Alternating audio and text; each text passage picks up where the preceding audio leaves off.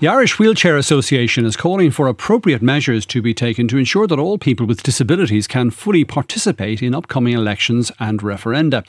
In the February 2020 general election, 29 buildings servicing 43 polling stations were not accessible to wheelchair users, according to a report by the National Disability Authority on access to voting in Ireland.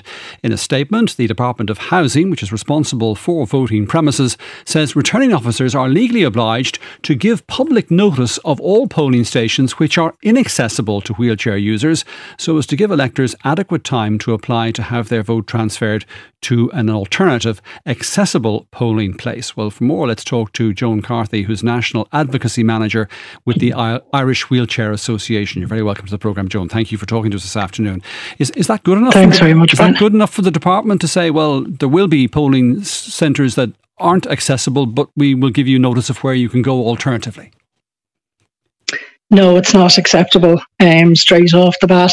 I think it's very um, strange that we're having these conversations in 2024.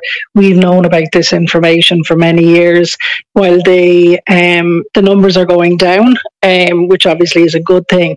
It's not nearly good enough, and I mean that has come directly from the the electoral um, commissioner um, when he spoke at the Disability Matters Committee. It needs to be zero. Um, and we're very focused, and I'm a wheelchair user myself, and we're very focused on the accessibility in relation to um, wheelchair users. But we need to be looking at the the broader mm-hmm. um, mm-hmm. space of disability and what people actually need to be able to feel that they're part of this process. Yeah, I mean, if we just look at the accessibility question, twenty nine buildings, you know that that's not a that's not a, a huge task to ensure that they would be wheelchair accessible at the very least.